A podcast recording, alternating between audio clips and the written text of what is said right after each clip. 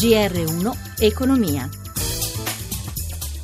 Buonasera da Stefano Marcucci, oggi mercati europei in rialzo, si raffredda un po' anche lo spread, ci colleghiamo subito con Milano dove c'è Michela Coricelli. Michela. Buone tutte le chiusure delle piazze europee spinte da Wall Street, Milano chiude a più 0,94%, Londra più 0,57%, Francoforte più 0,86%, la migliore Parigi più 1,25%, prosegue Wall Street in rialzo, il Dow Jones nuovi massimi con più 0,65%, eh, più di 20.000 i punti Nasdaq più 0,66% nonostante il tonfo oggi di Twitter che è arrivato a perdere il 10% delusi gli analisti dai conti. E proprio di conti dobbiamo parlare anche per alcuni dei gruppi bancari italiani. A Piazza Affari in evidenza Mediobanca oggi che chiude a più 1,61% dopo aver diffuso la semestrale. Conti anche per Unicredit che chiude a più 1,37% azzerando tutte le perdite della giornata.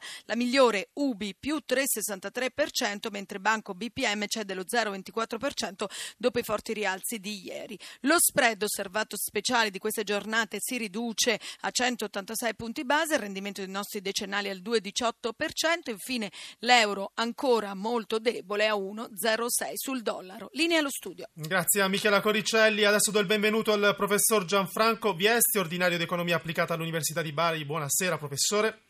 Buonasera. Oggi a Berlino incontro Draghi-Merkel su come salvare l'euro. Intanto però il surplus commerciale tedesco ha superato i 250 miliardi di euro in un anno, un dato che comincia a preoccupare l'Europa che chiede a Berlino di aumentare la spesa per investimenti. Allora professore, basterebbe questo a riequilibrare il rapporto tra la Germania e gli altri paesi dell'Eurozona?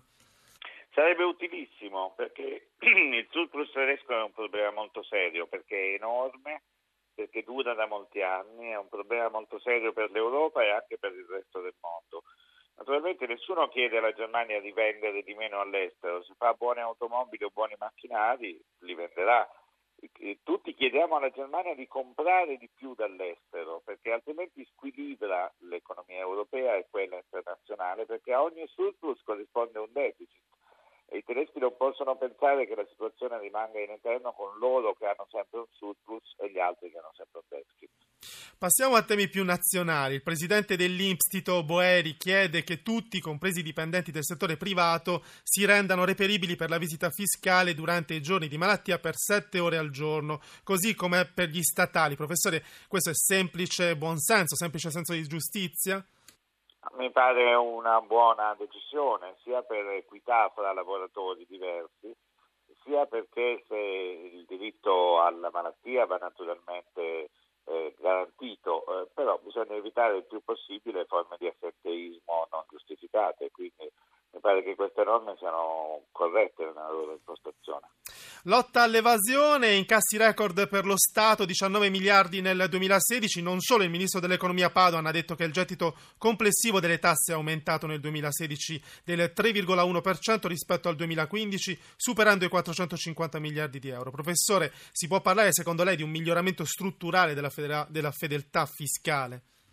Ho paura di no ho paura che questi dati non siano sufficienti a dirci che abbiamo, stiamo cambiando veramente rotta.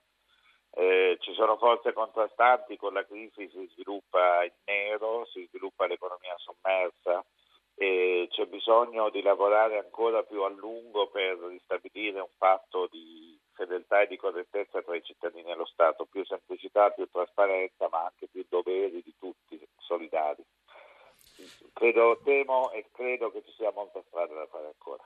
Grazie al professor Gianfranco Viesti. Andiamo avanti. Il settore agroalimentare si arricchisce di una nuova associazione Agro Network nata dall'intesa tra Confagricoltura, Nomisma e Luis. L'obiettivo è promuovere e agevolare lo sviluppo della competitività delle imprese. L'intervista di Paola Bonanni al segretario generale Daniele Rossi luogo dove le imprese possono incontrarsi, e condividere dei progetti comuni per integrare le filiere, ragionare sui grandi temi dell'innovazione nella filiera agroalimentare e capire come si può andare più competitivi all'estero. Un patrimonio messo a dura prova negli ultimi tempi, Brexit, Stati Uniti che chiudono.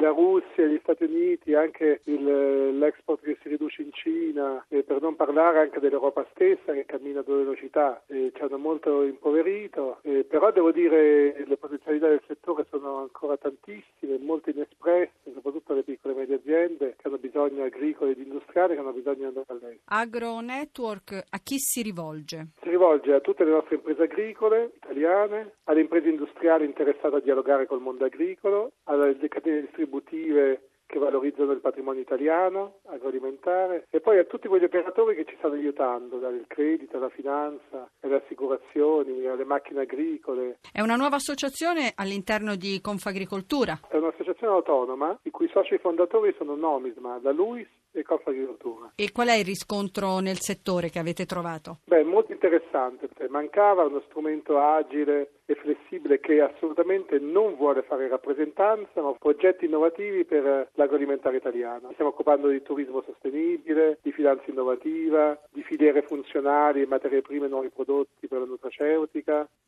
Aumentano i prestiti alle famiglie che tornano ad accumulare risparmi, lo rende noto la Banca d'Italia che sottolinea come i crediti deteriorati si stiano riducendo. Amalia Carosi.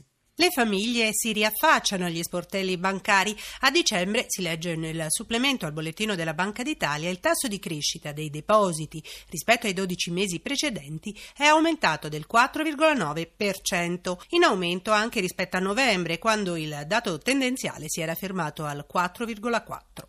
Anche i prestiti aumentano e a trainare la richiesta sono soprattutto le famiglie. Il dato complessivo è di una crescita dell'1,1%, ma la componente privata è dell'1,9%, mentre le società finanziarie in un anno hanno incrementato la richiesta di fondi solo dello 0,2%. Per quanto riguarda le sofferenze bancarie, il dato è in chiaroscuro. I prestiti incagliati crescono in valore assoluto. A dicembre 2016 sono arrivati a 200,9 9 miliardi di euro, secondo la Banca d'Italia, contro i 199 miliardi del mese precedente. Ma con le correzioni sui 12 mesi le sofferenze sono diminuite dello 0,7%. Noi ci fermiamo qui, grazie a Cristina Pini per la collaborazione, a Mauro Zaninotto in regia, da Stefano Marcucci, buon proseguimento su Radio 1.